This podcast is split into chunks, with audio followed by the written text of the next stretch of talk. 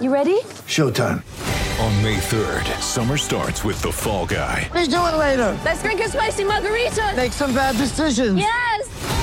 Audiences are falling in love with the most entertaining film of the year. Fall guy. Fall guy. Fall guy. That's what the poster said. See Ryan Gosling and Emily Blunt in the movie critics say exists to make you happy. Trying to make it out? Nope. Because I don't either. It's not what I'm into right now. What are you into? Talking. Yeah. The Fall Guy. Only in theaters May 3rd. Rated PG-13.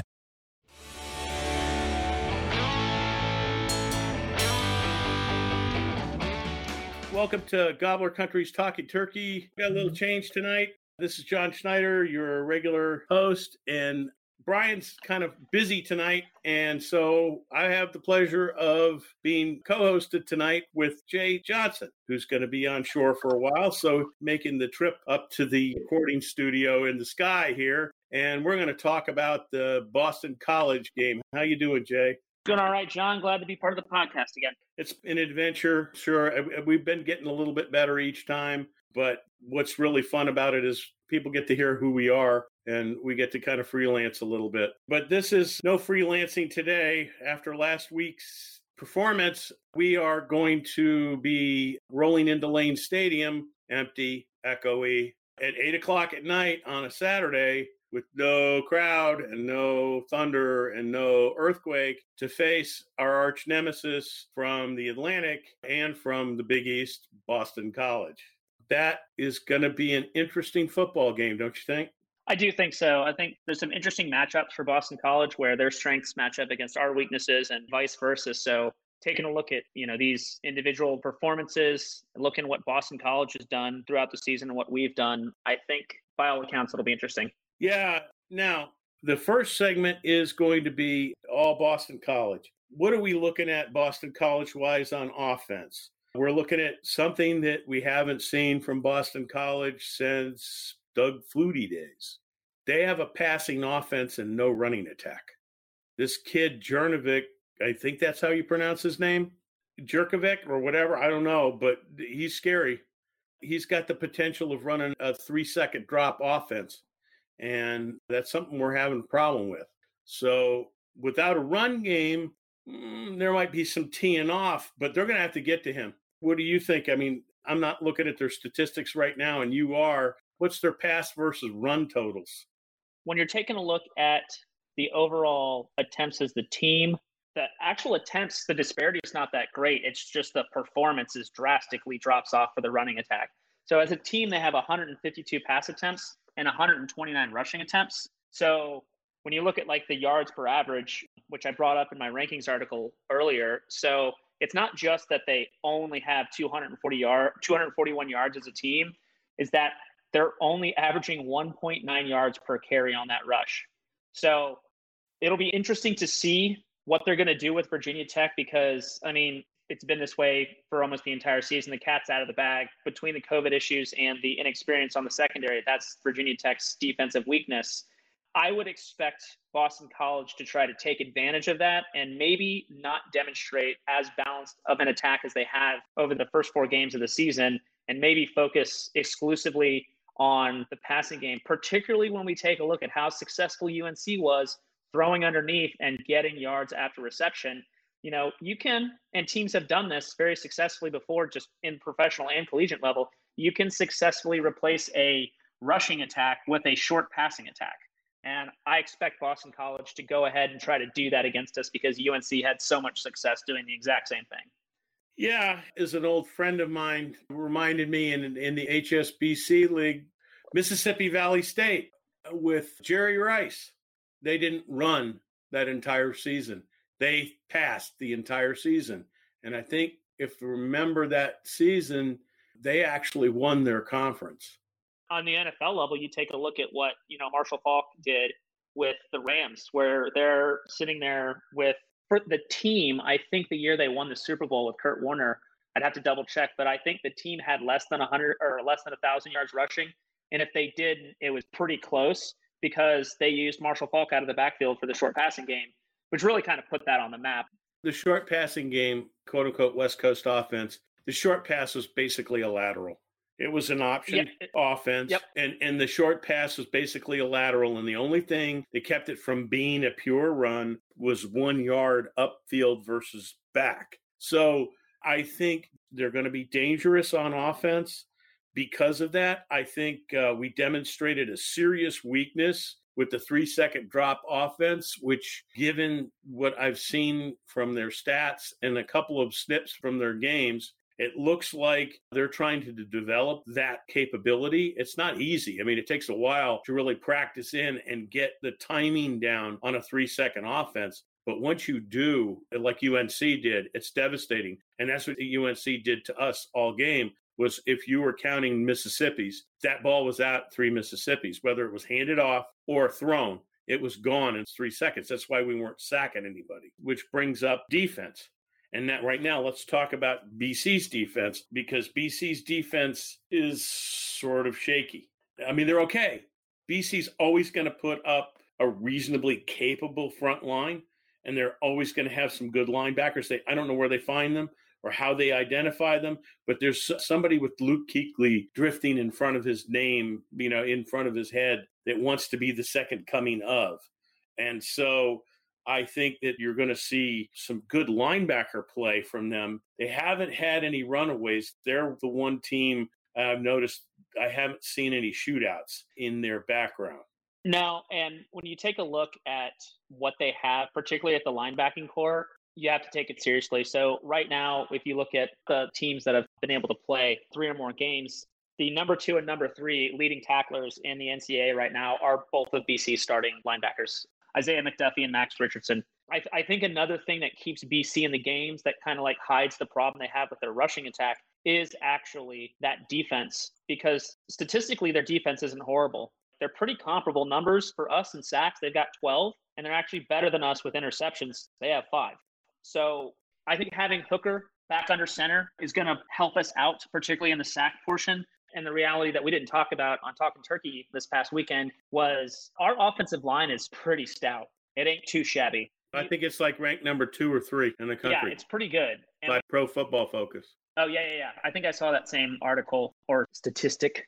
But when you look at who Boston College has played up against, interestingly enough, all of their games except for their game against Duke are single score wins or losses, to include their 24-21 win against Texas State. You know, they lost to UNC 26-22, which kind of like gave all of us hope. We're like, oh, maybe UNC is beatable. And they are, but they found a seam to exploit against us. And same thing with their win against Pitt. And I'm pretty high on Pitt this season. I think, you know, it's kind of like the standard Pitt story where they're a dangerous team and then they lose these single digit, single score games. And they won against Pitt only 31 to 30. And I think a big part of that is the defense generally keeping the bad guy offense low scoring. Holding UNC to 26, I think is pretty impressive. So the other side to this card is how is our offense going to respond? It's tough to kind of put them up against so we played against Duke and we we dominated Duke. We dominated Duke's offense. Duke's offense did pretty well against us as well, but we were able to to come away with that win. I think the big thing is going to be that's going to set us apart here is, is going to be Hendon Hooker's ability to keep plays alive with his legs when the plan breaks down, essentially his ability to improvise and take care of the situation when things start to go bad. And then on the other side of that is just the the absolute athleticism that exists at running back right now. They did have to face similar levels of athleticism against UNC's running attack, but I would put Herbert above both the UNC running backs when it comes to, you know, strength, capability, speed. I would argue that our offensive line is better. So we'll see. I'm hopeful though that we'll be able to overcome that strength because our offense is at a minimum as capable as UNC's. Okay, so on the other side of the break, we'll start to pick up what we think about what's going on with Virginia Tech a little bit. We know that we're in for a fight, and that's usually what we have when we play BC, no matter what.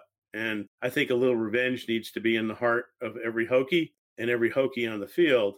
So we'll pick up how we think the Hokies are going to do from their perspective when we come back from these messages from our sponsor.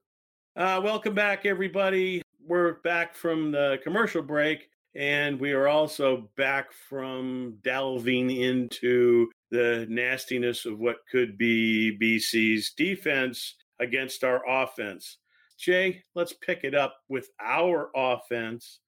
Because we were sort of leading into that at the mm-hmm. end anyway. So let's pick up our offense. We've got Hendon Hooker back. Big announcement. We got Hendon back. That was like, okay, we kick a touchdown. Not that I don't like Braxton Burmeister. He has got all heart and he's got some serious talent, but he doesn't have the arm.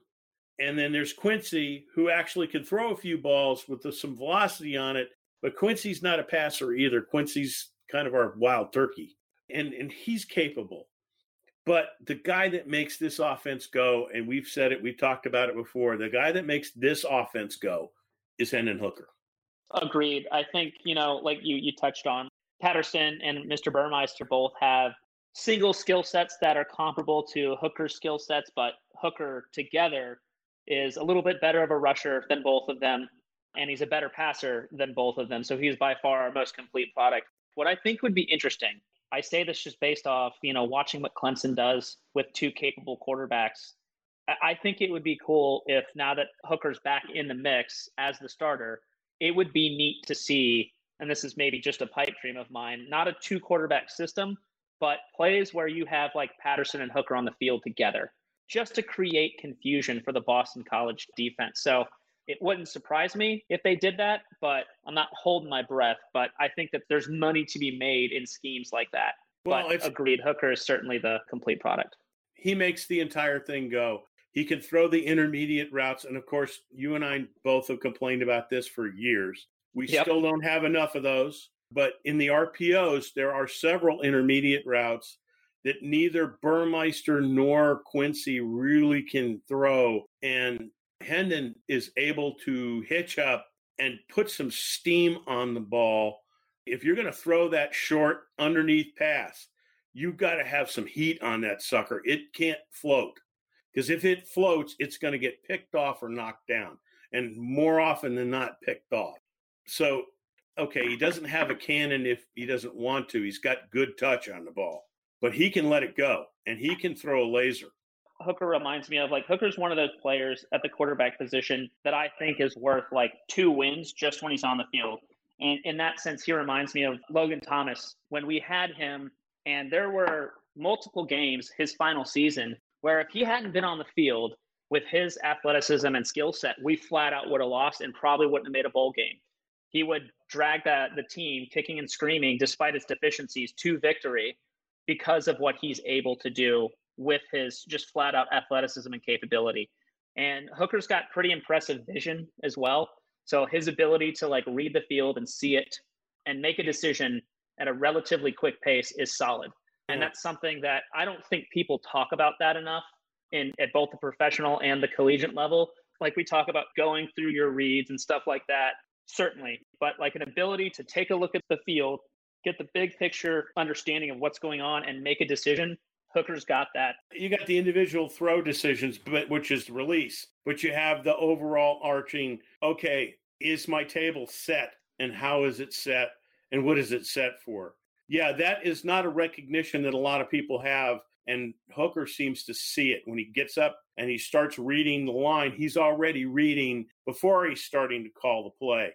So I'm really impressed with that. And okay, we have two other things to deal with on the offensive side of the ball, real quick, and we got to cover because we actually have a running game. The reason why we have a running game is because we have an offensive line that PFF, that's the Pro Football Focus, is rated like the number two or three offensive line in the country. And I mean, we have beasts. Darrisaw and Tenuta on the tackles. They're burying people. You got Lecitus Smith is eating up tackles, like two of them. I just cannot believe that we have the quality of offensive line that we have. Every week, somebody else bubbles up and it gets recognized because when your least player is Lecitus Smith and he's that good, what kind of offensive line do you have? And I'm not knocking Lecitus. I'm saying okay, it's taken him a little time and a little momentum to get where he is, but man, you know, I can't pick a weakness in our offensive line and in the twos. If you want the twos to come up, I can't find a weakness in the twos. I think it's a phenomenal anchor for us to build the offense around because for obvious reasons. It establishes a running game, and when we have somebody as dynamic as Khalil Herbert, it allows him to take advantage of the situations that provide themselves. And the other thing, too, is to take a look at the sack numbers. We've only allowed five sacks in the season. I'm quite happy with that. Three of them were literally Burmeister not getting rid of the ball when he should have gotten rid of the ball because they were coverage sacks. Right. So these are good things that I think we're all excited about. And then yeah, I know, I know you're going to go on the other side of the ball now, aren't you? Not, not quite. But what I wanted to bring up is Mr. Mitchell. We have yeah. a tight end who's not only leading our receiving yards, but the young man can block. Like he's one of those complete packages. It wouldn't surprise me if he starts to garner a pretty decent amount of NFL attention because that's what they're looking for is a big dude. He could probably be a little bit taller to be your prototype tight end. He's only 6'3. They probably want to be a little bit taller. 240 plus pounds right now, but he can block and he can catch, and he's pretty quick. After the catch, or if he's handed the ball, he's been running the ball very effectively. And you know what? Nick Gallo is right behind him. Nick Gallo is probably going to be a more famous Hokie than his brother. I think because Mitchell's taken Gallo in and instead of making it like some unhealthy competition, they're pushing each other. Which and is fantastic. Course, yeah, which is the way you want it. So, but you got Tre Turner and Tayvion Robinson. I'm a little disappointed with the fact that the couple of first couple of games they were dropping too many balls. I think maybe that's a timing thing that would have gotten fixed over spring season and then into the fall. I think that will start going away. We started seeing hints of that magic happening again in the last game, even though we got freight trained on the defense. Okay, which is going to bring us to the defense. We might as well segue over that before we say goodnight from everybody and, and wrap this up. And that is something that's going to have to be fixed, and it's going to have to be fixed in one heck of a hurry. Real quick before we get to the defense, I just want to make a comment regarding what you're talking about with missed opportunities due to timing it goes back to what I was saying on the most recent Talking Turkey. The woes that the defense have faced with the ability to practice, the offense yeah. has dealt with it as well. This team is very nicely positioned to just get better and be at their best when we need them because the last four games of our season are not easy. And we're going to need the team to be playing at their top of their game for us to be, you know, competitive for the ACC championship simply because we, we kind of rolled all of the tough people this year. if we had just had Notre Dame at the end, I would have thought that somebody really hated us because they already no disliked us greatly. I just thought it would have been full on hate at that point. So let's go over in the last few minutes here. Let's go over the defense. What's got to be fixed? Defensive line has got to get A gap penetration. The A gap was not pushing, uh, uh, either it was getting pushed out or over. We were getting ragdolled on the defensive line.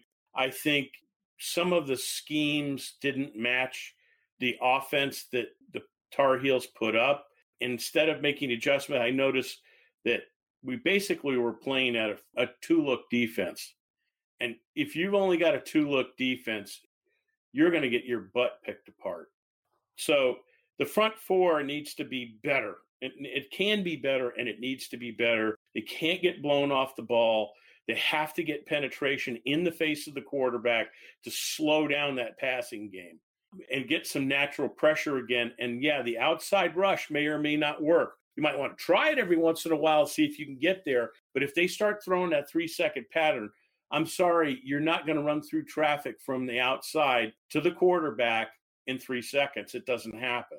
It's just the laws of physics don't make it. People on the defensive line aren't the mighty kazoo where they and then bleep, on the other side. You've got to have, you've got to run through traffic. If the ball comes out in three seconds, you're not getting. So you've got to get there in the face of the quarterback. And that was always yeah. the magic was stopping Bill Belichick's offense. So I think a couple things are positives for us to take a look at.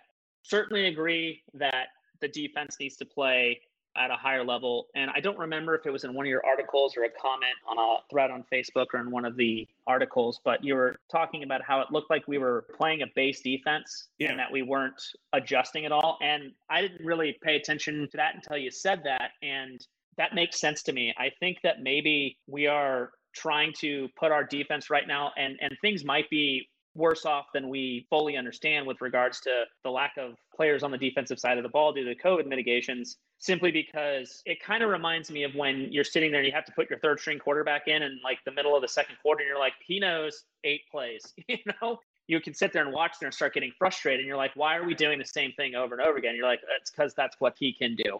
It's what we have to try to do. And I haven't seen anything. Have you seen anything? Like, are we supposed to get Deablo back? Rumblings right now, nothing specific. I think we might end up with Divine back. I think Waller's fully going to be fully back. Remember, he was really rusty last week, and yeah, he played. But I think J.R. Walker will probably be back. I think the Conner suspension because it was in the first half and he was suspended he for the should whole be game. there. He should Yeah. be on the on the field. So we're going to have most of our first string defensive secondary. Now, it's not the top of sine qua non right now because they're out of timing. The rhythm isn't there. Mm-hmm, and mm-hmm. and defense is very much a rhythm thing where you know, you feel, you flow. It's funny if you listen to Troy Polamalu as the prime strong safety for the Steelers, how he would see the flow of the game. That's the kind of thing that those secondary kids have to see. And you're right. If they only have eight techniques, they don't see the flow. They're worried about their techniques. The reason I bring that up is because we can sit there and be like, well, it's just the secondary. I'm like, yeah, dude, but we're talking about trying to figure out what can we do as a defense, as a team to help mitigate these things. And that can drive a team to having to sit there and like, hey, like our goal here is to slow them down as best we can. And this is the best way we can do this because we were already asking dudes like Mr. Matheny to do more than they were really capable of doing. And even if our starters are out of sync, those young men have the athleticism and some of them the experience to be able to be like, all right, I just have base instincts, or okay, I was slower. If I'd been on my game, maybe that's an interception, but at least it's only a short gain for six yards instead of a 62 yard touchdown. You know what I mean? Yeah. Well, I am, this is my preference in the midfield, linebackers. You got Ashby in the middle, and I'm going to swap Ashby and Dax out of the middle. Okay. Yes, every once in a while, I might put them both in to challenge the offense and, and actually operate a two mic defense. I'm not going to put Dax in coverage. That is a hideous. Okay, you can do some short coverage stuff and everything, but Dax is not fast enough. It's just not there. Ashby isn't really fast enough either to cover. Okay, I gotta love him. The guy's a tackling machine. Actually, Dax is too. Dax, I think, led the team in tackles last week or something, but I- Matheny did, he and, then, the and then Dax was second. Dax led the team last year, didn't he? Ashby leads them right now. Yeah, Ashby's leading them right now. But the thing about Ashby is, is that Ashby's the brain. Dax is like the emotion. Ashby's the brain. What you need to do is, is going to have to balance that in this passing game. You're going to have to get Tisdale in there, and he's going to have to do more than just be a man on and get sucked away from whatever hole they want to run to. Of course, they're not going to run to it; they're going to pass to it. Well, Right. if you got Chamari Conner covering instead of Tyler Matheny, you're going to have a better result of the coverage, hopefully.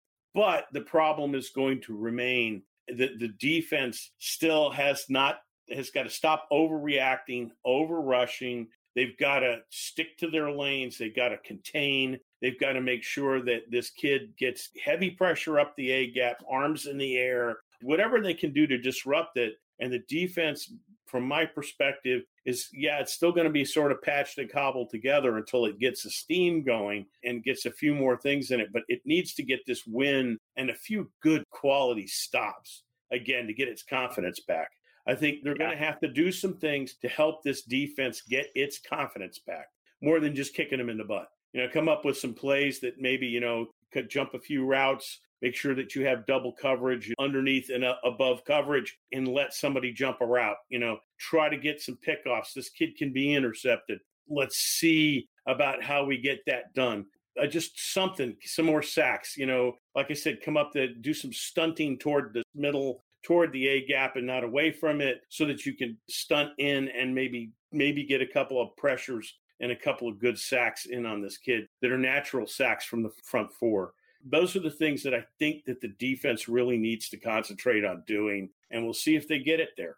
So, one of the other things to touch on real quick is although Boston College is capable of running the, the three second offense, they're nowhere near as effective at it as UNC is.